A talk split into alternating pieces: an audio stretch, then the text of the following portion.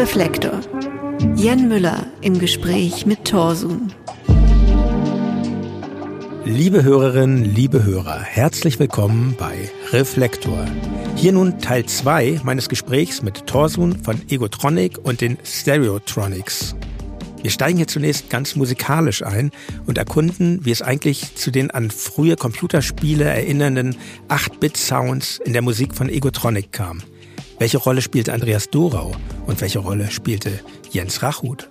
Darum wird es in dem Gespräch gehen. Aber wir sprechen auch darüber, wie der politische Ansatz von Torsun mit seiner Begeisterung zu Rave und Rausch korrespondierte. Ist das ein Widerspruch oder vielleicht auch gerade nicht? All das und vieles mehr erfahrt ihr jetzt in dieser zweiten Folge. Ich wünsche euch viel Spaß. Lass uns nochmal zurückkommen zu deinem Eintreten in die elektronische Musik, raus aus dieser Nerd-Szene rein in die wirkliche Welt der Raves. Ich kann ja an dieser Stelle erzählen, ich fing ungefähr zu dieser Zeit auch an, elektronische Musik zu machen, zusammen mit ja, Julia Wilden von geil. den Pop-Tarts, Rasmus Engler, mit dem du ja auch befreundet bist, und weiteren Mitstreiterinnen gründeten wir das Bierbeben. Habe ich schwer gefeiert, ganz ernsthaft. Oh, 2002 super. kam unsere erste elektronische Veröffentlichung zustande. Zwei Coverversionen von Tommy Stumpf und eine Eigenkomposition. Obwohl Nee, eigentlich waren wir sogar zusammen. Auf die, unsere erste Veröffentlichung war, fällt mir gerade ein, auf so einem Sampler von Alfred Hilsberg. Geräusche bis auf für weiter, Tag danach. Ja, bis so. auf weiteres eine Demonstration. Da war das Bierbeben drauf und ich glaube sogar auch der erste Egotronic-Track. Genau. Naja, und bei mir war der Grund, ich fand zu dieser Zeit irgendwie Gitarrenmusik so uninspirierend und die, die Indie-Szene wurde damals für mein Empfinden immer spießiger, ja, so ein bisschen langweiliger. Und was uns jetzt bei Bierbeben mit Egotronic verbannt, war, glaube ich, auch so ein Unbehagen gegen diesen erstarkenden Patriotismus. Später kamen ja erst diese Kampagnen wie Du bist Deutschland und so und ähm, und dann später hielt es auch in die Indie-Welt Einzug. Man kann ja an dieser Stelle vielleicht auch nochmal mein Gespräch mit der Band Mia nachhören. Da waren wir quasi die Antithese, so, ne? Wirklich da, ja. zwei, fünf war ja, das. Ja, also kurz gesagt, ich war da auf Seiten der Skeptiker, wie, wie ihr auch, wie ihr wahrscheinlich wesentlich radikaler, aber, ähm, aber ich wollte das eben auch nicht, dieses unverkrampfte Verhältnis zu Deutschland. Und, ähm, und die Welt der elektronischen Musik fand ich irgendwie toll. Die hat mich damals begeistert, aber irgendwie fehlten mir die Inhalte. Es gab ja Bands, die diese Inhalte hatten, früher mhm. DAF und solche Gruppen und diese, diese Nachtlebenwelt, die schien mir, die fand ich irgendwie cool und ich, für mich war das auch neu, so äh, Nächte durchzufeiern. Ich kam da aber nie so richtig rein und ich fand diese Welt auch immer so ein bisschen hohl. Und ich fühlte mich da nicht so richtig wohl. Und wir hatten dann mit Bierbeben auch versucht, so musikalisch das mit so ein paar Slogans anzureichern, aber ich kam mir dann immer ein wenig vor wie ein Eindringling. So richtig es gab dann zwar Zeiten, wo, wo das echt gut funktioniert hat, aber so richtig angekommen bin ich dort nie. Und, ähm, und deshalb war ich total amüsiert über deinen Ansatz. Von Vorsicht war da bei Egotronic keine Spur. Du hast dir da einfach so einen großen Vorschlaghammer genommen und, und rein in diese Welt. Ähm, hast du dich damals auch schon als Teil der Clubszene begriffen oder oder habt ihr eher eure eigene Szene dann kreiert? Naja, es war am Anfang wirklich so ein bisschen auch so eine eigene Szene. Das gab ja dann so Plemo, der Tante Renate. Also es mhm. gab plötzlich so einige Artists, die wir.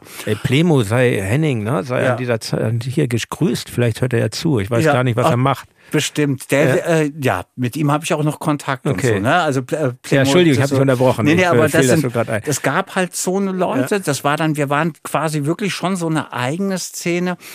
Und aber ich hatte halt natürlich die Techno-Affinität so ne irgendwie und war viel in Techno-Clubs und bin dann damals eben dann eben bald auch natürlich Berlin dann halt auch wirklich viel. Das ist, glaube ich, ein großer Unterschied, dass du in Berlin dann, wann, seit wann lebst du in Berlin? 2003 bin mhm. ich dann hierher mhm. gezogen. Und das ist, glaube ich, sehr anders, wenn man elektronische Musik macht, in Berlin zu wohnen oder in Hamburg zu wohnen. Genau, ne, weil wenig ging. Hier war halt immer was mhm. los. Ich habe halt sozusagen das Aufkommen der Open Airs mitbekommen, 2006 und so, ne? Da, also 2006 war das erste Jahr, was wir eigentlich ausschließlich den Drogen gewidmet hatten, sozusagen, ne? Irgendwie. Und äh, ja, ich hatte dann ganz viel, plötzlich hing ich in dieser Clubszene drin. Aber musikalisch, wir haben trotzdem noch ganz viel in AZs eigentlich nur gespielt.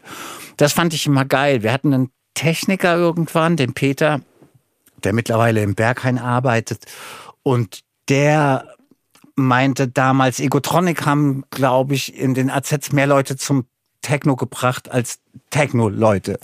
so, ne, irgendwie, weil wir halt irgendwie in den AZs schon damals auch so eine, eine Ausnahmeerscheinung gewesen sind. Weil halt eben Räuberhöhle gab's hier noch aus Berlin. Ach, stimmt, das war so eine Gruppe mit einer Musikerin. Sängerin. Genau, mhm. nee, das war irgendwie äh, Krawalla, die hat alles gemacht. Mhm. Die hat die Musik gemacht, die hat also wirklich so alles ja. selbst gemacht und hatte dann so ein Puppentheater irgendwie auf der Bühne aufgebaut und hat quasi den Rahmenprogramm der Musik war immer so ein Puppentheater. Mit der waren wir auch gut dicke so, mhm. ne? Und das war wirklich so ein, so ein eigenes Ding und wir waren aber eigentlich so die einzigen, die wirklich halt eben aus dem AZ-Ding kamen und dann halt auch erstmal nur dort stattgefunden haben und mhm. unsere Konzerte dort gespielt haben. Na, irgendwie, dass dann plötzlich elektronische Musik, heute ist das ja in den AZs auch gang und gäbe. Es gibt ja ganz viele Bands, die so Elektropunk machen, sag ich mal, die jetzt mittlerweile dann da überall spielen. Aber damals war das eine Ausnahme. So, wir waren da wirklich so wie so eine neue Spezies.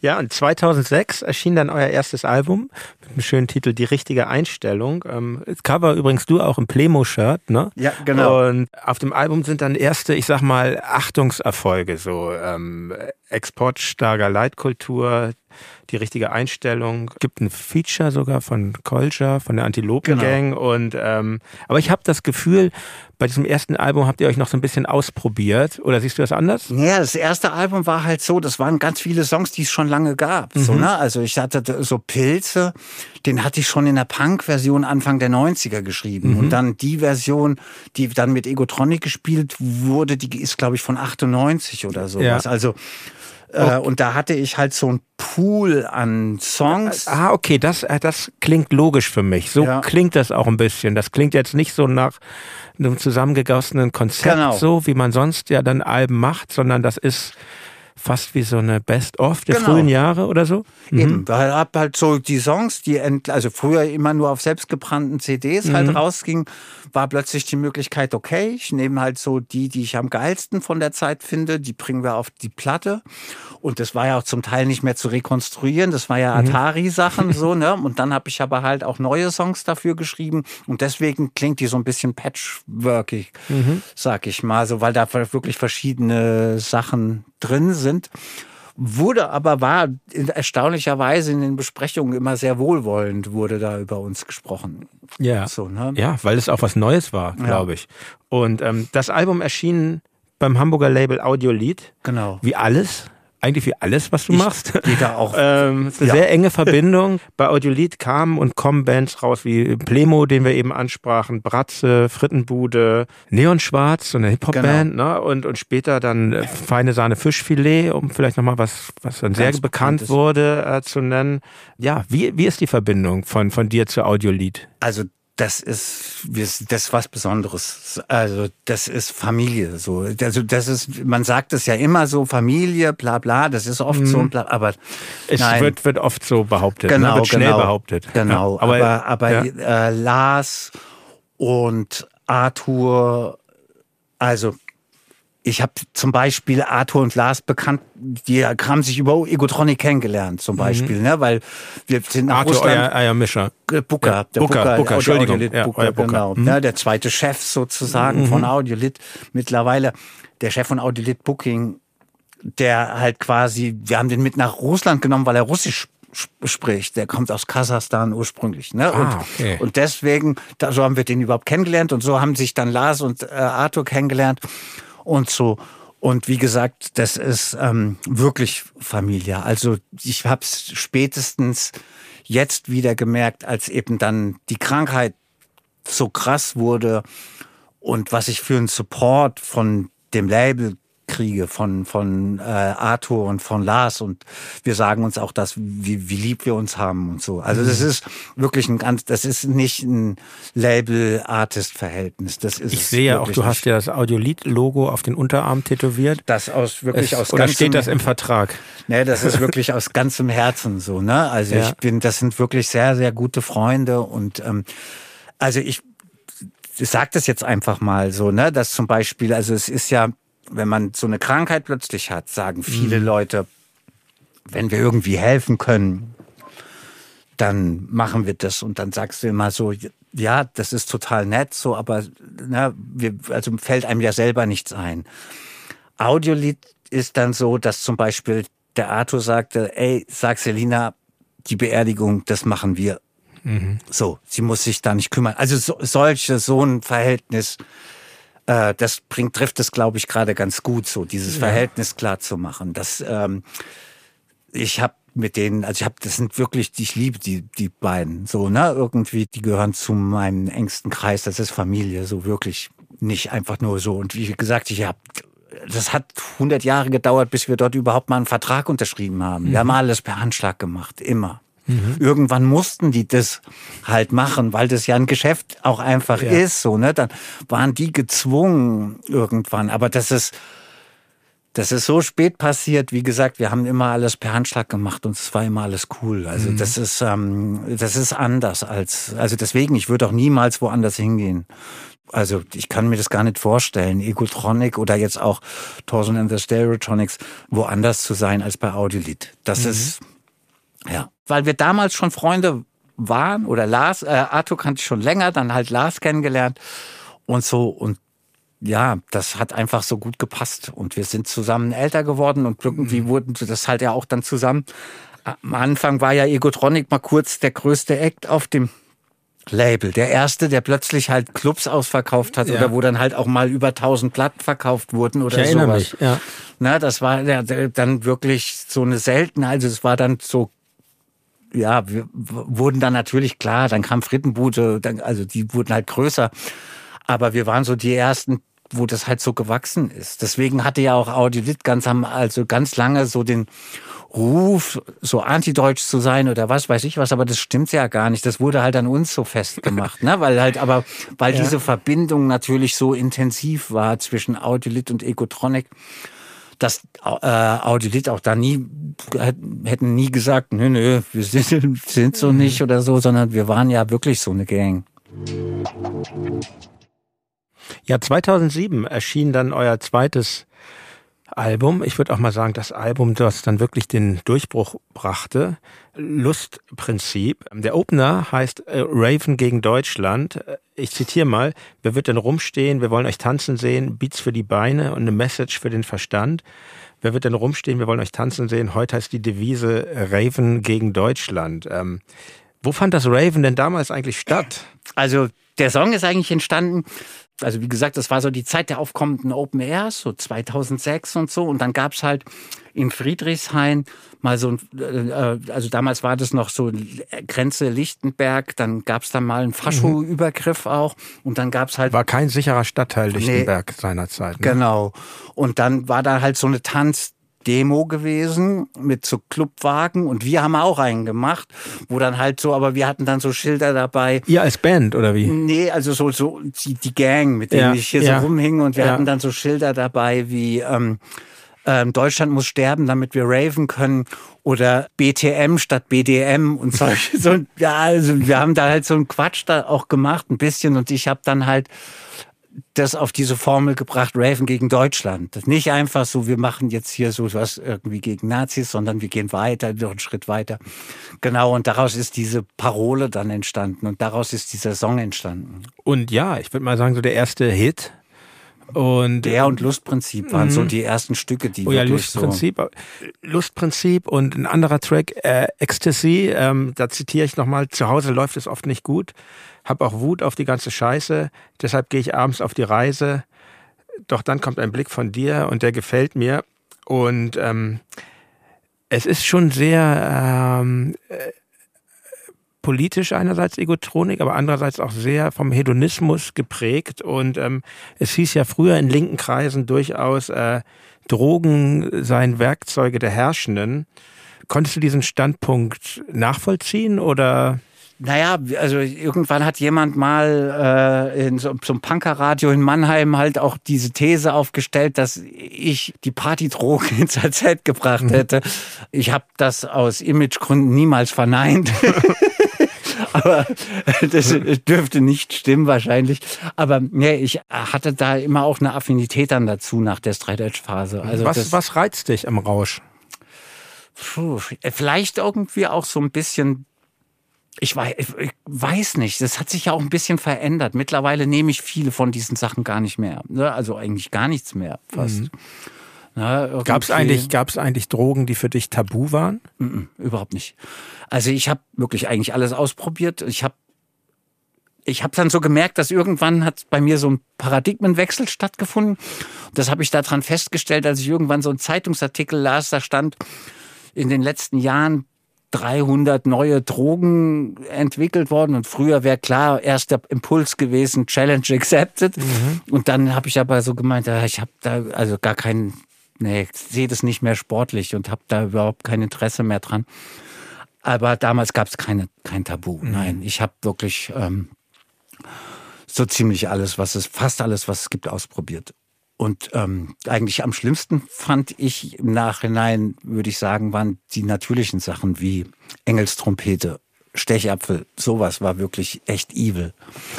Das also never ever würde ich, also für mich ist das eh so, für mich ist der Stress, den der Rausch mit sich bringt, größer als der Erkenntnisgewinn. So. Und ich habe meist. Ja, das stimmt schon. Also ja, für mich, weißt du? Also es ist, ich verstehe das total. Es war wirklich was so, wir haben uns treiben lassen einfach damals. Mhm. Das war wirklich so was treiben lassen und äh, wir haben es halt auch so ein bisschen gesehen. Also so, so eine Gesellschaft, die halt irgendwie, du musst leistungsbereit sein und so. Und wir haben uns da quasi so rausgeschossen. Andererseits habe ich trotzdem im Song ganz früh schon erwähnt, dass das auch die Fortsetzung der Arbeit mit anderen Mitteln ist. So, so das Tanzen im Club mhm, sozusagen. Mhm. Ne? Irgendwie ist ja dann wieder doppeldeutig mit anderen Mitteln. Einerseits ist es ein Marx-Zitat, so, so ja. Fortsetzung der Arbeit mit anderen Mitteln, aber eben mit anderen Mittelchen. Ähm, also ich habe das schon gesehen, dass das ja leistungssteigernde Drogen gewesen sind, also um länger feiern mhm. zu können. Also ich habe das auch sehr kritisch trotzdem dann betrachtet oder habe aber gesagt, man hat sich, also für uns war das trotzdem so, man hat sich so rausgeschossen, man war zu, zu nichts mehr zu gebrauchen sozusagen, was ich ganz gut fand. Mhm. Dementsprechend galt unsere Kritik dann irgendwann diesen Afterwork-Partys oder Pre-Work-Partys oder so ein Kram, mhm. wo ich dann halt wirklich auch mal dagegen sogar getextet habe. Also so für, für, für die Intro habe ich dann damals was dagegen geschrieben, wo die Leute halt dann quasi das feiern wieder als sich für, also praktisch als Optimierungsvorgang, um irgendwie fröhlich zur Arbeit zu gehen, ne? Mhm. Irgendwie so, so das zu sehen. Und wir haben das eher als Verweigerungshaltung für den normalen Job gesehen. Mhm. Aber es gibt ja zu diesem, zu der Entstehung dieses Albums, er sei darauf seien die Hörerinnen und Hörer hingewiesen, ja das sehr unterhaltsame Buch Raven wegen Deutschland heißt das, äh, wo du diese Entstehungs Geschichte, also wie du eigentlich so in diesem ganzen permanenten Drogentrip, in dem du dich bewegst, dieses Album da zusammenzimmerst und es dir irgendwie gelingt, das ist ja, ähm, das ist dann, ist ja sehr unterhaltsam, das Buch und, und sehr schön und auch toll, dass dir das gelingt. Und ich finde ja, eigentlich bin ich jemand, der so äh, Drogenprahlerei von, von Menschen so ich, mich turnt das total ab. Verstehe ich. Voll. Und ähm, ich habe das aber nicht so wahrgenommen, das Buch, weil das irgendwie, weil es einfach so offen und ehrlich ist. Und ähm, also ich sehe das bei dir irgendwie ganz dezidiert anders als in diesen ja, in diesen Gesprächen, die ich sonst oft so in der Jugend hatte und so, diese ganzen, bei mir ging das los mit diesen Kifferkreisen, das war alles nicht so meine Welt. Ja. Und ähm, aber was halt wenig Erwähnung findet, ist doch auch, äh, wie zerstörerisch Drogen auch sein können. Ich meine, du hast, glaube ich, das Glück, in diesem Buch ist das ja auch so festgestellt, du, du gehst da die ganze Zeit an deine Grenzen, aber trotzdem gelingt dir alles irgendwie. Ah ja, dann frage ich Plemo, kann ich denn nicht auch, kann das nicht alleine mischen? Ich gehe nach Berlin, weiter feiern. ja, ja, klar. Und, und alles fügt sich so und ähm, das erfolgreiche Album kommt. Aber das geht ja auch Menschen, die äh, drogenaffin sind, teilweise ganz anders. Und ich ja.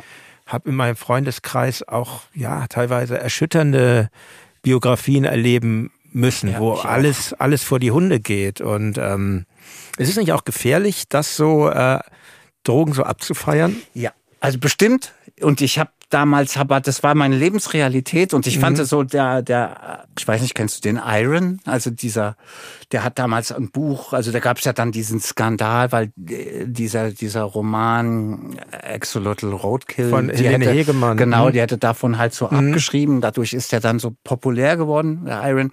Aber ich habe dem früher schon so verfolgt, sein Blog und äh, der hat ja dann ein Buch auch geschrieben. Mhm. Und der hat halt mal, und das fand ich traf es ganz gut, der hat halt gemeint, dass in dem Buch halt von mir das ist also von mir ein Cooler, um genau zu mhm. sein, so, ne? Ähm, dass da halt quasi so Drogen, das gehört halt einfach so dazu. Das ist so, andere schreiben halt, der steckt sich eine Zigarette an und wir haben halt eine Nase gezogen. So. Das ist halt, das war auch damals einfach so. Und ähm, das dann alles noch geklappt hat, da war wirklich viel Glück dabei. Also das war ja auch, das war nicht abzusehen. Ich habe mhm. das selber nicht gewusst, ob das was wird. Und bin ja dann im Endeffekt auch aus Berlin geflüchtet, um die Platte zu machen. Also in so ein Dorf, wo quasi diese ganzen Reize überhaupt nicht gab. So, mhm. ne, so, so ausgehen wollen und so, dass mhm. das halt, sonst hätte ich das nicht geschafft. Also ist ganz, ganz klar, das hätte nicht geklappt. Und dann ist es im Nachhinein natürlich eine lustige Geschichte. Aber es war natürlich auch trotzdem grenzwertig gewesen. So, ne? also das war es einfach, natürlich. So, weil es hätte auch alles einfach. Dass es ein bisschen scheiße. wackelig ist, kommt in dem Buch ja schon auch irgendwie zum genau. Ausdruck, finde ich. Die Fragilität, die da, mhm. das finde ich auch, nämlich, dass das halt auch da drinnen steht. Ja, ich denke nur, klar, aber wenn das jetzt so ein 15-, 16-Jähriger liest, dann kann es auch. Das stimmt, ich habe aber pädagogisch immer, also, meine ich. Es, ja, ja, na klar. Und es war aber auch so ein Ding. Es gab ja eben, das hat ja Egotronic schon so ein bisschen auch ausgemacht, weil eben es gab so eine politische Szene, junge Leute, antideutsch, die eine Drogenaffinität haben, die haben dann halt Egotronic gehört. Also das war ja schon so, so, so, eine, so hatten praktisch wirklich so eine, so eine Szene gegründet mhm. quasi mit, mit ähm, der Musik, aber ich habe mich immer dagegen verwehrt und habe auch immer in Interviews gesagt, hey, ich bin kein Vorbild und es ist auch nicht meine Aufgabe, ein Vorbild zu sein und ähm, sondern das ist mein Leben halt und das äh, also das kann man jetzt gut oder scheiße finden, aber das ist halt so so findet mein Leben statt und klar, ich war kein gutes Vorbild auf keinen Fall. Aber ich habe immer gesagt, ich will auch überhaupt gar kein Vorbild sein. Gar nicht. Ja, irgendwie, ich weiß, dass das halt natürlich auch nicht so wirklich funktioniert, wie man mhm. das sich dann einredet oder so. Aber für mich war das ähm, eigentlich wichtig. Ich erfahre jetzt halt in dem Zuge, wo halt auch die Krankheit ich öffentlich gemacht habe, habe ich natürlich über so ganz viele Nachrichten überhaupt mal mitgekriegt, was das mir Leute dann schreiben, was das für sie und ihre Jugend bedeutet hat was ich da so getan habe oder so, dass halt wirklich viele das, ähm, also dass ich so ganz viele Leute geprägt habe, äh, ähm, eben aber auch mit Drogen und mit Politik. Also in, in, in, in verschiedensten Richtungen und so, na klar. Und das ist dann schon, ja, ist, ich war, wie gesagt, kein gutes, kein gutes Vorbild, wenn. Und ganz, ganz generell, glaubst du, dass Drogen und Politik eine gute Kombination sind? Oder Rausch und Politik, sage ich mal? Ja. Also da würde ich auf meinen Kollegen Kula verweisen, der wirklich sogar diesen äh, das politische an, an am Rausch auch hervorgehoben hat. Also Leben im Rausch hat er ein Buch geschrieben. Er kann das wirklich viel geiler erklären, als es ich jetzt in zwei Sätzen tun könnte. Würde ich wirklich an, auf Daniel Kula verweisen, dass äh, dass das schon zusammengeht, dass mhm. irgendwie der äh, Rauschmoment, also auf jeden Fall, dass äh, das auch was Politisches hat. Ja. Ja, diesen Aspekt gibt's vielleicht, aber bei mir steht eher so der Aspekt im Vordergrund. Ich finde es eigentlich ganz gut, wenn, wenn politische Prozesse nüchtern sind, weil wenn, wenn ich denke, alles, was an Politik rauschhaft war, wirklich so, ne, die großen mhm. Inszenierungen, die ja meist mit totalitären Systemen dann verbunden sind, dann ja. ähm, sehe ich das schon kritisch. Absolut. Also äh, da muss ich auch mal, also ich hab euch mal auf, auf Meld live gesehen, Tokotronic, und ja. da war ich so total begeistert, weil ich weiß nicht mehr jetzt genau die Szene. Ich weiß nur, dass ich sie ganz lange im Kopf hatte, dass es eben da um so ein Massenerlebnis ging plötzlich und Dirk hat es dann mit einem Satz gekippt und hat sozusagen so, so wie unter dem Motto jetzt alle mal die Hände hoch und dann so, äh, was? So, ne? Irgendwie, also hat es dann wieder geflippt so und ich war völlig fasziniert davon, weil eben natürlich das echt so was total kritisches, also man äh, eben das halt schon kritisch be betrachten muss. Und ich fand, das habe ich noch nie so gut bloßgestellt gesehen mhm. wie auf einem Tokotronic-Konzert damals beim Meld. Das muss 2012 gewesen sein oder 2011 oder weiß nicht. I don't know. Ja. Auf jeden Fall. Zwei, dreimal so, waren wir da. So, ja. das war fantastisch. Und äh, ja, das stimmt. Also so diese großen Inszenierungen und dies und das, das ist immer kritisch zu sehen. Ich, es mhm. war auch, wurde auch bei uns kritisch gesehen. Also und weil ich ja mit politischen Leuten viel zu tun hatte, die halt eben auch gesagt haben, ne, das ist, ähm, also ob jetzt die Leute halt alle äh, Raven gegen Deutschland brüllen oder was weiß mhm. ich was, ne, also das ist ja schon so ein Massenevent, so, ne, irgendwie, ich habe ja irgendwann in so einem Interview dann mal die These aufgestellt, also das war natürlich auch, um zu provozieren, aber habe gesagt, dass Musik eigentlich so ein faschistisches Moment hat. Ja, ja das ist äh, und ich und das, das war, hat ja die Band Leibach sehr schön äh, entblößt. So. Ja, ähm, ja. Das stimmt, die haben so einen Style gefahren ja. auch so, ne, ja. irgendwie. Und genau, und ich habe das eben damals auch in so einem in so einem äh, ähm, Fluter TV oder mhm. so, die haben mich dann interviewt. Da war ich auch schon drei Tage wach und habe dann irgendwie so Thesen halt da in den Raum gestellt und habe halt eben auch gesagt, dass du, also habe das damals eigentlich wirklich auch dann da drin kritisiert, so eine Massenpsychologie. Du hast ja dann plötzlich so ein, das kann ganz schnell ein Mob werden. Mhm. Und dann wird's immer scheiße eigentlich, wenn es so ein Mob wird. Schon, oder? Ja, Mob ist ein gutes Stichwort. Ich meine, wo du jetzt auch äh, meine Band Tokotronic erwähnt hast, was uns eint, so ein gewisser Wut und so ein Hass, so der bei uns, glaube ich, anders kanalisiert war. Ich meine, unser erstes Lied auf unserem der Opener des ersten Albums Freiburg fängt Geil. ja an mit ich weiß nicht wieso ich euch so hasse Fahrradfahrer dieser Stadt und ähm, also Hass hat bei uns auch schon eine Rolle gespielt ähnlich wie bei euch, nur bei uns irgendwie wahrscheinlich auf skurrilere, abseitigere Sachen. Aber es war für uns irgendwann, als dann erst diese Wutbürger kamen, da in Stuttgart und dann Pegida in Dresden, irgendwie war das für uns ein großes Thema, dass wir gesagt haben, Hass kann kein Mittel mehr sein, dessen man sich bedient. Hat sich das bei dir auch, also ich meine, spätere Egotronic-Veröffentlichungen sind, sind ja schon noch sehr von Wut ja. und Hass geprägt. Ähm, auch beleidigend. ja, also findest so. du nicht, dass man, dass man sich mit, mit diesen Leuten nicht gemein machen sollte, mehr? Äh, ja, ich habe halt, also äh, das Ding ist schon, also ich fand Musik schon immer auch natürlich, dass man da auch seine Wut rauslassen kann, dass das mhm. auch dazugehört. Das hat ja auch für, für beim Machen, was, also wenn man das einsingt oder wenn man das tut, das macht, hat was Befreiendes. Oder ich fand's auch lustig, als dann das Album keine Argumente rauskam, dass der erste Satz, den quasi die HörerInnen um die Ohren rauen kriegen, ist, ich hasse euch wirklich. Das ist, mhm. das ist der erste Satz des Albums. Nochmal so selbstbestätigend auch. So, ne? so, so, mhm. ne, irgendwie, aber diese Wut über diese Leute den Ausdruck zu verleihen, ja klar. Das, also ich, mhm. ich finde das auch nach wie vor legitim. Aber ich meine, das machen die Rechten ja auch. Brauchen wir nicht andere Mittel? Ja, aber. Freundlichere ähm, Mittel. Ja, ich sag halt, also, da kommen wir wieder auf den Anfang so ein bisschen, mhm. sogar diesen Turn, dass halt zum Beispiel du die Nazis die Straße nur nehmen konntest, indem du sie vertrieben hast. Und das hat nicht geklappt durch freundlich Zureden. Also, ich glaube, dass man den Leuten sogar wirklich, also, hey, Paradebeispiel, ne, Deutschland. Ja, irgendwie, das musste in Grund und Boden gebombardiert werden, weil die hätten sonst weiter gemordet, äh, hätten niemals aufgehört. Das ist jetzt natürlich das Extrembeispiel, aber eben so weiterführend, so irgendwie, ich hasse ja diese Leute ja wirklich. Die, hm. die, also ich hasse den Hass sozusagen. Ne? Irgendwie, ich hasse. Aber es ist schon paradox. Ja, ja. Es, nee, ich hasse diesen Hass, diesen Menschenhass, mhm. den diese Leute haben. Mhm. Den hasse ich zutiefst. Und Leute, die halt andere Leute bedrohen oder irgendwas für irgendeine Eigenart, was auch immer, sozusagen, die hasse ich so, ne, irgendwie. Also so, da habe ich auch gar kein Verständnis für. Mhm.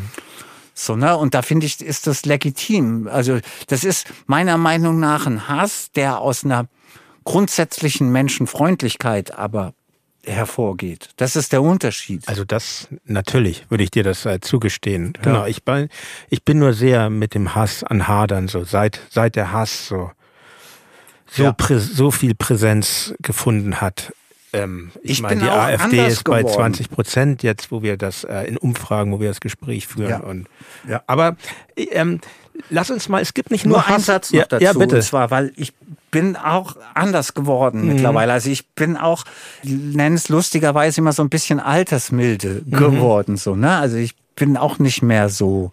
Man wird wütend. klüger mit dem Alter, das muss man auch mal den jungen Leuten vielleicht, sagen. Vielleicht auch das, aber ich bin auf jeden Fall auch entspannter geworden ja. und nicht mehr immer äh, so gleich aufbrausend, mhm. wie ich das eine Zeit lang auch gewesen ja. bin. Ja.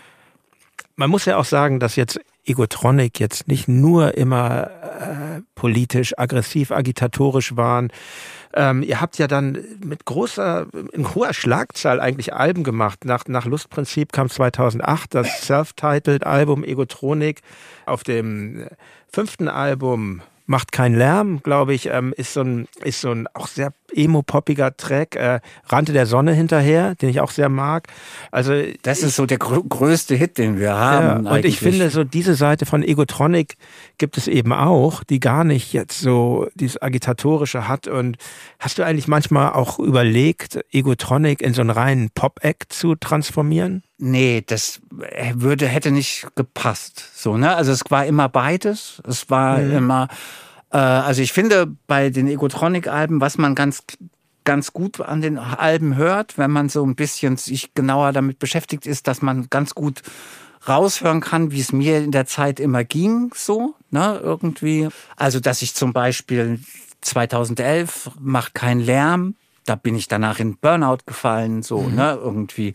Das hört man schon, die Songs sind nicht mehr, also da ist eben Rante der Sonne hinterher drauf, da ist aber auch Den Kampf verloren drauf, ein Song über einen Freund, der sich umgebracht hat in der Zeit auch und also da, da sind schon so Zweifel drauf und Ende des Jahres bin ich ja dann auch zusammengeklappt, weil ich gleichzeitig die Platte und das Buch gemacht habe. Zu viel. Zu viel. Einfach das ist, glaube ich, so eine Gefahr genau. der Menschen, wie wir ausgesetzt sind, weil wir das ja, ich meine, ich liebe das auch, alles, was ich mache, ist total selbstbestimmt, aber man mutet sich manchmal zu viel zu. Ne? Genau, eben. Und ich, das war immer diese, diese, äh, diese also das ist eigentlich verrückt, weil ich mich immer, ich war immer sehr faul und habe immer mhm. mich irgendwie so einen Arbeitszwang verweigert und dann aber in der Selbstausbeutung völlig wahnsinnig so, ne? Ja. Irgendwie damals die Platte gemacht, dann haben Konzerte gespielt und in den bei der Reise habe ich an dem Buch geschrieben. Praktisch, wenn wir anderen im Bus einfach nur saßen und halt irgendwie ausgekadert haben, habe ich weiter am Buch geschrieben. Also ich, es war völlig verrückt. Das hört man dann am Die Natur ist dein Feind. Das ist ein sehr mhm. fast schon durchweg melancholisches Album eigentlich, ne? Irgendwie. Genau, also so man hört so diese verschiedenen ähm, Feelings raus. Ja, das ist, glaube ich, ein Problem, dass man zu viel macht und man sieht ja auch, ähm, ja, ihr wart, auch wenn du jetzt sagst, dass du meinst, ein fauler Typ zu sein, ich finde, das Egotronik-Werk ist schon sehr fleißig bis 2021, zehn Alben und ihr habt natürlich auch sehr viel live gespielt. Ähm, ja. Viele Leute, die elektronisch Musik machen, ähm, finden es krampfig, ihre Musik live darzubieten. Bestes Beispiel ist, ähm, ich hatte ja eins meiner ersten Interviews hier bei Reflektor war mit Marian Gold von Alpha Will. Das war fantastisch und, übrigens. danke. Und die haben ja Jahrzehnte, glaube ich, nicht live gespielt. Und ich kenne das eben auch von vielen anderen ähm, Leuten, die elektronische Musik machen. Aber ich habe das Gefühl, bei euch bei dir sah das ganz anders aus eigentlich, oder? Punkrock. Das kam vom Punk. Wir waren mhm. äh, Punks einfach. Ich wollte, ich habe das gemacht, um live zu spielen. Und das war für mich immer das Geilste auf der Welt. Wir haben Touren gespielt, so, keine Ahnung, 32 Konzerte am Stück. Äh, und danach. Nie Probleme mit der Stimme gehabt? Nö, wir haben jede Nacht wirklich weggehuft und irgendwie was weiß ich. Und das war, ich habe danach, jeder hatte irgendwie danach 200 Euro in der Tasche oder so. Also nichts verdient, sondern wirklich nur unterwegs gewesen. Aber das war geil. Also ich wollte das machen, spielen, spielen, spielen. Und dann 2009 war das erste Mal, wo ich dann so das Gefühl hatte, jetzt wird's zu viel, weil da habe ich dann Ecotronic gehabt und One Foot in the Rave und halt noch als DJ aufgelegt und hatte so über 150 Shows in einem Jahr und also praktisch, da hast du auch zu Hause keine Freunde mehr oder so, ne? mhm. ne? Also du, mhm. wenn du jeden zweiten Tag woanders bist, so und da habe ich dann auch so gemerkt, dass äh, also so wollte ich das jetzt auch nicht mehr. Ja, also jetzt ist es anders. Ich habe damals wirklich fürs Live-Spielen gelebt. Ich habe das geliebt und also ich liebe nach wie vor auch Konzerte, mhm. aber halt jetzt in wesentlich geringeren Dosen. Ihr habt ja auch wirklich große Sachen gemacht, dann was ich irgendwie echt mit dem Hintergrund eurer Radikalität für äh, bemerkenswert halt. Ihr wart beim Hurricane, Southside, bei Rock am Ring und solche Geschichten. Ja. Das ist bis habt heute. Ihr, habt ihr da hingepasst? Ja, erstaunlicherweise. Also Hurricane ist lustigerweise das Konzert, wo äh, das Festival, wo wir das wir haben nirgendwo öfter gespielt als auf dem Hurricane. Ich mhm. glaube fünfmal oder so, ich weiß nicht, ne, irgendwie dort immer wieder. Und äh, Rock am Ring und Rock im Park war natürlich extrem lustig, weil ich dann halt auch gesagt habe, hey, lass uns eine Playlist nehmen, die auf jeden Fall halt so scheppert auch. Also wenn wir da schon sind, dann dürfen wir danach nicht mehr hin, aber es ist scheißegal, so, ne, irgendwie.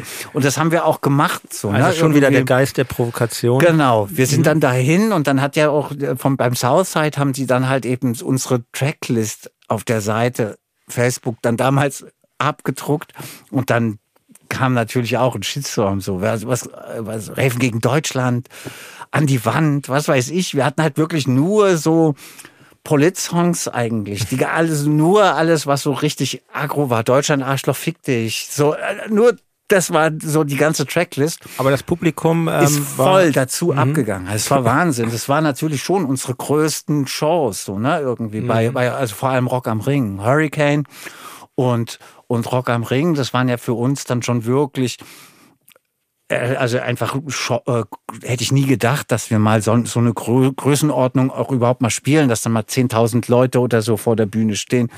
Das war schon völlig crazy.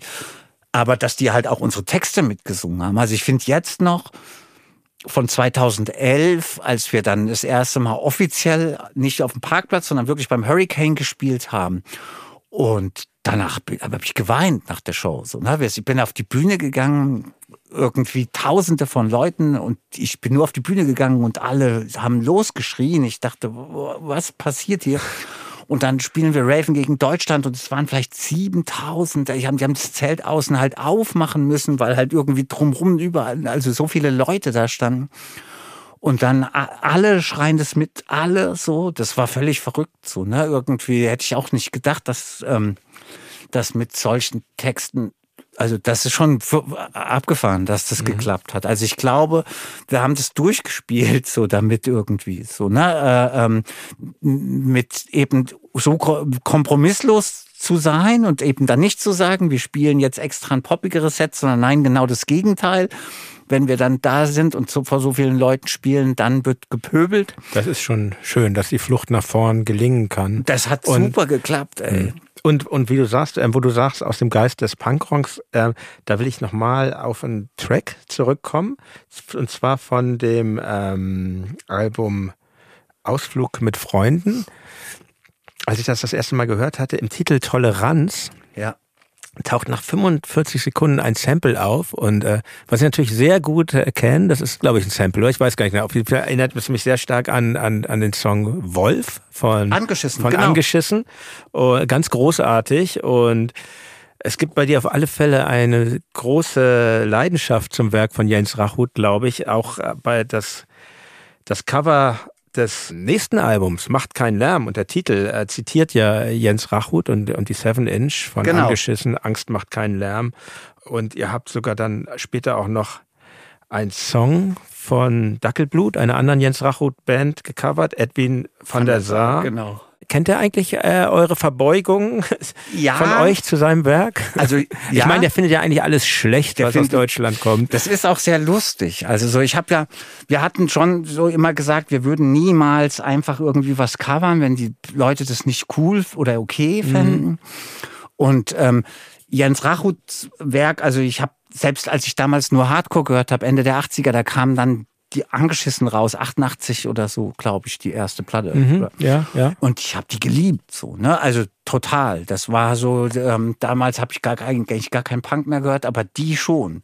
Genau. Und dann habe ich äh, mein einziger Kontakt eigentlich zu Jens Racho. Der Lars hat mir damals die Telefonnummer besorgt.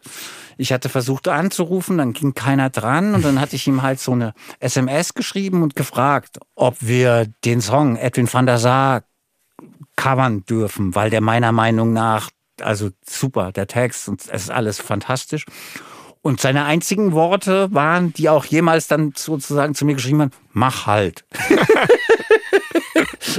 und das war, da drauf, darüber erschöpft sich auch mein Kontakt zu Jens Rachut. Und ähm, keine Ahnung, ich feiere sein Werk total. Also ich finde ihn richtig super. Aber also ich weiß nicht, wir waren irgendwann mal, haben wir auf demselben Festival gespielt, wo eine Band oder so, wo er auch da war und morgens im Frühstücksraum waren die, wo wir auch waren im Hotel und ich habe mich nicht getraut hinzugehen und zu fragen, ob wir ein Foto machen können und so. Der ist irgendwie, ich bin davon wirklich, das ist gar nicht meine Art, aber ich war richtig bisschen so eingeschüchtert, habe mich nicht getraut, den zu fragen. Das kann ich verstehen. Ja. Das kann der ausstrahlen.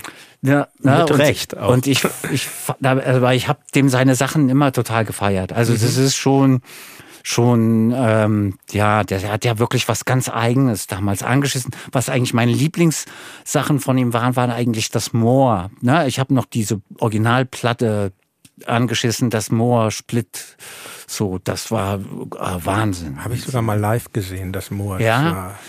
Die Großartig. Da haben sie auch noch Songs gespielt, die, die nie veröffentlicht wurden. Zum Beispiel den Song Das Moor. Echt? Ja. Habe ich, glaube ich, auf Tape irgendwo. Ich habe das damals geil. aufgenommen. Das, das ist ja eigentlich mal zukommen lassen. Ja, sehr, sehr gerne. Ey. Also die erste Band, die ich von ihm live gesehen habe, war Blumen am Arsch der Hölle. Mhm. Ähm, damals in Berlin im Kopf war das noch. Das muss 91, ich weiß gar nicht, so frühe 90er irgendwann gewesen sein. Und das war die erste Band, die ich von ihm gesehen habe. So, und das war super. Also äh, mhm. wirklich Wahnsinn. Und ich habe das natürlich dann immer so ein bisschen verfolgt. Aber wie gesagt, ich finde so, ich weiß, dass der sehr so ein bisschen eigen ist und so. Wie gesagt, das hatte dann für mich auch wirklich so ein bisschen einfach nur so, ey, mach halt. So.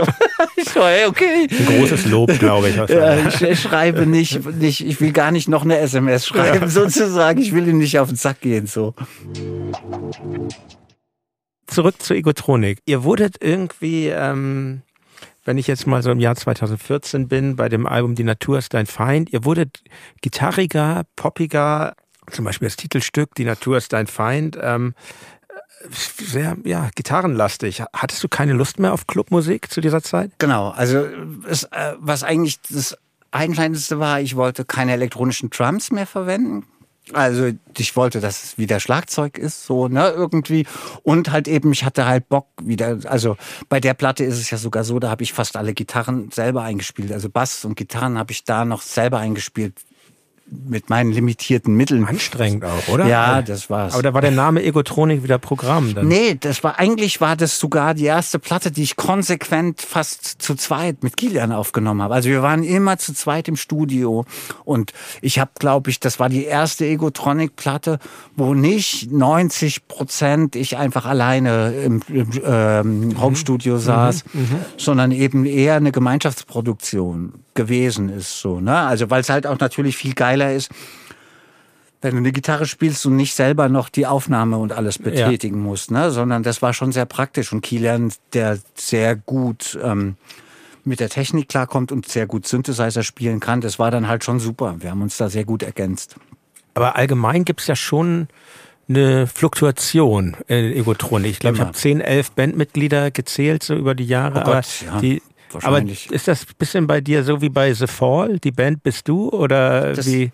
Es ist also die, Egotronic. Ich habe das von Anfang an gesagt. Egotronic gibt es so lange, wie ich das möchte, dass es Egotronic mhm. gibt und äh, weil eben ich das ja aus einem, einer Band Frustration raus gegründet habe, sozusagen, also ich habe irgendwann dann trotzdem so viele Sachen ähm, dann wieder auch abgegeben oder es war dann zum Teil auch anstrengend, Platten zu machen. Das hat die letzte Platte, da, da hat mir nicht mehr so viel Spaß gemacht, das zu machen, weil das mit einer Band relativ anstrengend ist. Jetzt Stress, die Platte Stress. Genau, mhm. ne, irgendwie das war das hat, das hat nicht so viel Bock gemacht. So, ist aber schön geworden dafür. Ja, also die Platte äh, äh, macht halt für mich, markiert die so wirklich so einen guten Endpunkt, mhm. weil es halt geklappt hat, ey, zwei Zusammenarbeiten mit Andreas Dorau Darauf wollte ich hinaus. Drauf. Da hast genau. du dir genau. doch einen Traum erfüllt, oder? Absolut. Damit ist wirklich Egotronic durchgespielt für mich. Ja. Also das war so plötzlich, ist alles durchgespielt. Ich habe alles mit Egotronic, was ich mir als irgendwann mal erträumt habe, was so möglich sein müsste, das hat damit geklappt. Wie, wie, wie, kam die Zusammenarbeit mit Andreas zustande? Ich habe ihn gefragt, einfach so. Ne? Und der hat das gemacht. Passt ja. total gut.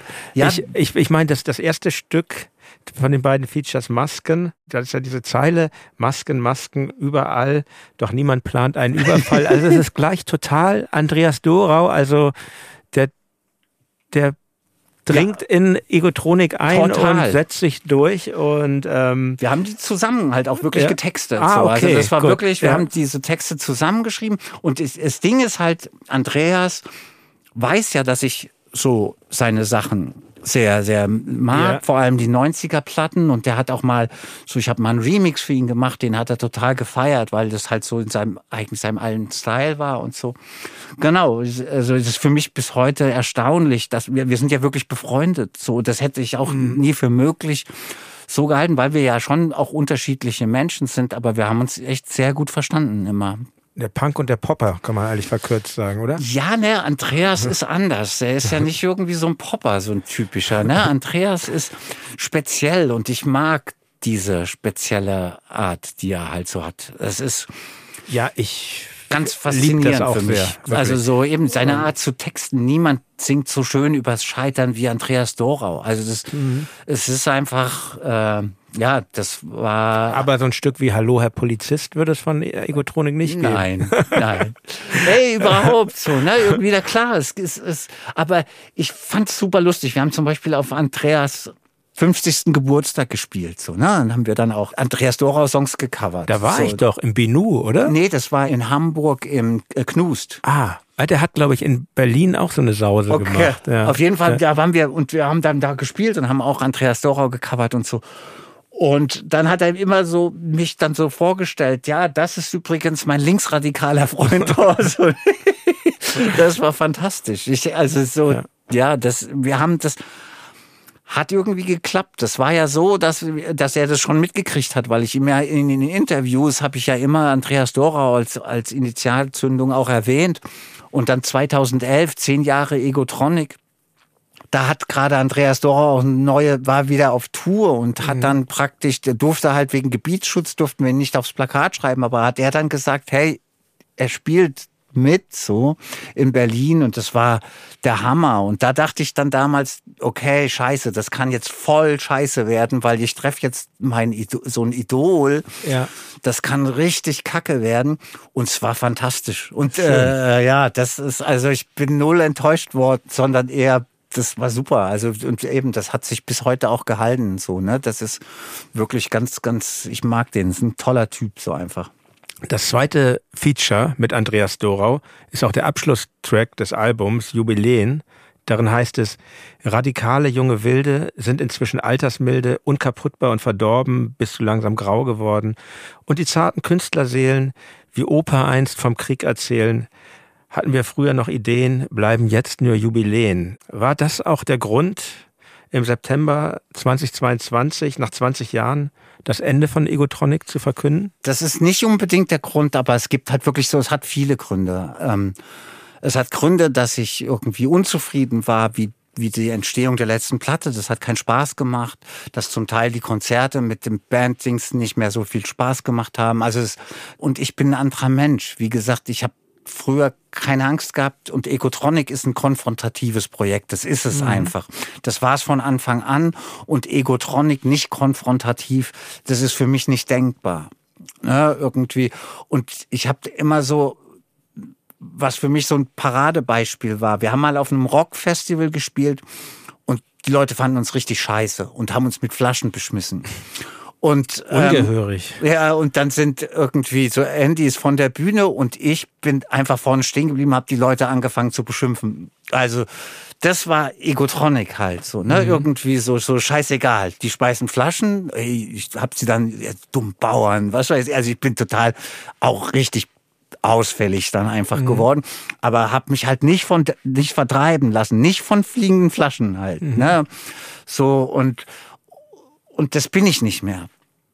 So, ne, irgendwie, also das heißt, ich bin auf keinen Fall, dass ich jetzt irgendwie ähm, äh, mich jetzt nur noch wegducken würde, wenn es um irgendwie politisch darum geht, Stellung zu beziehen oder sowas. Nein, nein, auf keinen Fall. Aber ich äh, muss nicht mehr mich in jeden Scheißesturm stellen. Mhm. Also so, ähm, was ich vorhin am Anfang auch mal gemeint habe. Hey, ich habe irgendwie seit über einem halben Jahr keine Morddrohung mehr gekriegt. Das ist voll geil. Ohne Flachs, das ist cool, mhm. das nicht mehr zu haben. Genau, also das sind so, das ist auch ein wichtiger Grund, warum ich gesagt habe, ich bin nicht mehr so konfrontativ, wie ich, wie, wie es für Egotronik, wie es zu Egotronik gehört. Mhm. Weil das für mich wirklich, also das ist so ein Ding, das habe ich so gemacht und das gehört zusammen. Egotronic war nicht als als äh, als so milde oder so. Das gibt es nicht bei Egotronic. Egotronic war immer gibt halt Ärger im Zweifelsfall und es ist auch okay, so ne irgendwie. Und ähm, genau, und ich habe halt auch das Gefühl gehabt, wenn ich jetzt wirklich was anderes texten will oder mich anders textlich äußern will, was, an, was ich ja jetzt gemacht habe, auch einfach. Ne? Irgendwie, ich schreibe jetzt ganz eine mhm. ganz andere Art, auch Texte zu schreiben. Das, da, ja.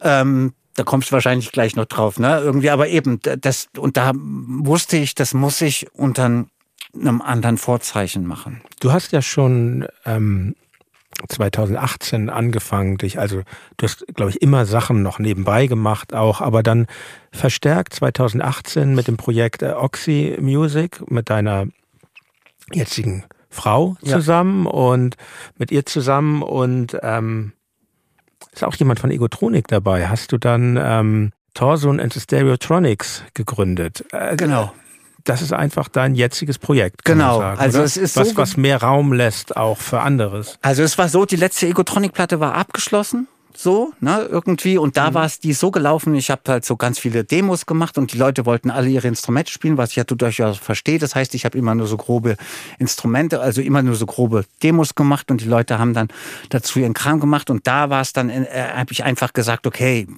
ich will jetzt Musik machen, wo es keine Instrumente als Vorgaben gibt. Also, sondern einfach, man macht Musik und mal gucken, was für Instrumente in den Song passen. Es muss nicht eine Gitarre dabei sein, mhm. es muss nicht dies, das. Und ich habe sozusagen, das, die Platte war fertig und ich habe sofort angefangen, hatte so Songs im Kopf. Und Christian, wir sind so wirklich Brüder in Geiste. Der ist zu Egotronic dazugekommen und wir sind so, ey, wir setzen uns in ein Studio und am, am Ende des Tages kommt, ist ein Song fertig. So, ne? Das heißt, ich habe so ganz viele Songs schon aufgenommen. Zum Teil waren die auch schon wirklich durcharrangiert und dann sind wir ins Studio gegangen und haben halt daran rumgefeilt. Und Selina, ich habe halt auch gesagt, ich möchte nicht mehr nur, also ich würde nie wieder eine Band haben wollen, wo nur Männer spielen. Das war wirklich für, also weil ich gemerkt habe, als dann irgendwie auch mehr Frauen in der Reisegruppe dabei waren, dass es einfach ein viel angenehmer, also auch die Stimmung ist anders viel, also besser, viel mhm. angenehmer. Lauter solche Sachen. Also ich habe ja zum Teil die Texte gar nicht alleine geschrieben, sondern manchmal mit Selina zusammen, auch bei Oxy Music schon. Mhm.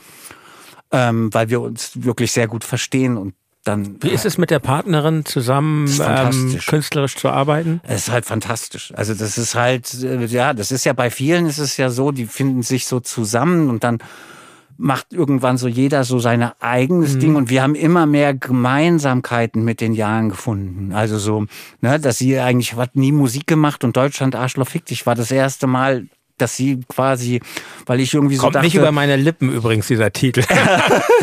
ich, ich dachte halt irgendwie, ich brauche äh, so, also das kann, muss jetzt so eine schöne Stimme singen, nicht mhm. ich so. Ne? Und, das ist natürlich auch der Gag äh, des genau. Liedes und der macht es irgendwie auch dann irgendwie wieder erträglich. Ne? Genau, ne? also so, ähm. das kann man, so ist es halt, fand ja. ich das fantastisch. So, ne? ja. ne? Irgendwie so eine zarte Stimme, die das halt dann sozusagen singt. Jedenfalls, genau, und dann kam eben dieses neue Projekt, ja, Thorsten and the Stereotronics und wir haben uns halt da zusammengefunden und plötzlich war halt, also das war ein ganz freies Musikmachen wieder. Das und hört man dem Album auch an, finde ich. Songs to Discuss in Therapy. Ähm, schönes Album ist euch da gelungen und ähm, wie ist es? Ihr, wir sprachen ja eingangs davon, ihr musstet die Tournee ja aus gesundheitlichen Gründen jetzt absagen. Vermagst du jetzt schon zu sagen, ob es vielleicht doch noch Live-Konzerte geben wird? Ich bin sehr optimistisch. Also ich äh, hoffe auf nächstes Jahr, ehrlich gesagt. So, ne? Also das muss man jetzt natürlich äh, gucken, wie sich das weiterentwickelt mit meiner Therapie. Ich werde ja nie wieder ohne Therapie auskommen, sozusagen. Ne? Aber mhm. das muss man halt einfach sehen. Aber ich hab Bock. Und wie gesagt, wir haben jetzt schon der erste neue Song ist gerade in der Mache. Also es geht irgendwie gerade weiter. So, ne? Ich hätte halt total Bock drauf. Außerdem äh, Shows to Discuss in Therapy wäre der beste Tourname der Welt gewesen. und äh, ja, verdammt. Deswegen, das muss irgendwann eigentlich noch stattfinden. Ich hoffe es sehr. Ich hoffe es auch wirklich sehr. Und ich bin optimistisch und ja, es hat mich riesig gefreut, dass dich hier in so guter Verfassung zu sehen, wirklich toll. Und auch wenn wir nicht hier bei allen, vor allen Dingen politischen Themen einer Meinung sind, das darauf kommt es aber auch gar nicht an, finde ich, nicht. wenn man miteinander spricht. Ähm, ja, und äh, lass uns optimistisch in die Zukunft blicken. Ich meine, wir wissen alle nicht, was die Zukunft bringt. Es gibt gewisse Wahrscheinlichkeiten, die man nicht von der Hand weisen kann. Ähm, dennoch ist alles möglich. Vielleicht fällt uns morgen schon der Himmel auf den Kopf. Wir wissen es nicht. Ich wünsche dir auf jeden Fall nur das Beste, ein schönes Leben noch und vor allen Dingen keine Schmerzen. Vielen Dank, dass du hier warst Danke, Thorsun. Ich danke dir und ich möchte gern noch eine Sache sagen, ja, auch bitte. mit diesem nicht äh, unbedingt einer Meinung zu sein. Und ich finde das essentiell wichtig. Ich hasse die SPD zum Beispiel sehr, aber ich habe einen sehr guten Freund, der so sein Leben lang in der SPD ist. Ich bin totaler Atheist. Ein sehr guter Freund ist Pfarrer Lothar König, äh, ist von mir ein sehr guter Freund, der uns sogar getraut hat, kirchlich. Wo, du bist kirchlich getraut. Ja, lustigerweise, ja. einfach weil Lothar das ist. Und ja. ich gesagt, und er hat auch gemeint, wie viel Religion vertragt ihr? Und ich so, ey, Lothar, wir sind Freunde, du machst es. Und das waren ganz viele Leute da auf der Hochzeit, wo, glaube ich, das war der erste Gottesdienst ihres Lebens sozusagen. Also, das heißt, ich habe schon immer Freundinnen gehabt, mit denen ich nicht politisch äh, unbedingt einer Meinung war. Und das Gespräch war ultra angenehm, ganz im Ernst. Und deswegen, ich habe mir es auch schon gedacht, dass wir uns bestimmt blendend verstehen. Und selbst wenn wir äh, zum Teil Sachen ganz anders sehen mögen, das war mir schon immer scheißegal. Danke, danke ich, für diese Worte zum Schluss noch. Die ich habe mich schön. wirklich sehr gefreut, dass du mich, also dass das geklappt hat. Ich bin sehr, sehr froh hier sein, weil ich wirklich deinen Podcast auch sehr, sehr gerne selber höre. Also von daher toll, dass das funktioniert hat. Danke. Das war nun der zweite Teil meines Gesprächs mit Thorsen Burkhardt. Ich hoffe wirklich sehr, dass ihm noch eine möglichst lange und gute Zeit beschert sein wird. Und euch empfehle ich, seine Musik zu hören. Ihr könnt dies zum Beispiel in der begleitenden Reflektor-Playlist tun oder aber auch, indem ihr euch das aktuelle Album der Stereotronics Music to Discuss in Therapy zulegt. Außerdem gibt es jetzt eine ganz persönlich von Thorson zusammengestellte Egotronic Compilation mit dem Titel Das Unbehagen in der Kultur. Das ist eine Doppel-LP. Das Albumcover und der Titel sind übrigens wieder mal ein sehr schönes Zitat. Am besten kauft ihr sie euch, wie auch das Stereotronics Album, direkt bei Audiolied. Alle Links findet ihr in den Show Notes. Nächste Woche gibt es hier bei Reflektor zum endgültigen Staffelabschluss noch eine Reflektor-Spezialfolge. Und dann war's das auch für dieses Jahr. Vielen Dank fürs Zuhören. Euer Jan Müller.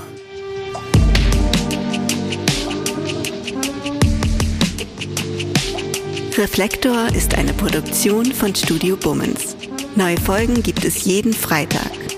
Wenn ihr Feedback oder Fragen habt, schreibt uns an reflektor.studio-bummens.de.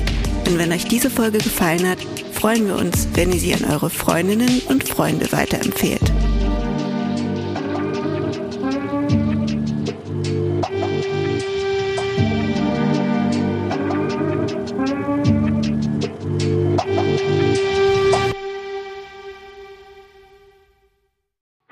Dachte ja, wir machen einen Podcast zusammen, Joko, und dann ähm, hängen wir einfach ab, einmal die Woche, unterhalten uns ein bisschen lustige Alltagsbeobachtung, manchmal politisches Ja. Take, dies, das, Feierabend.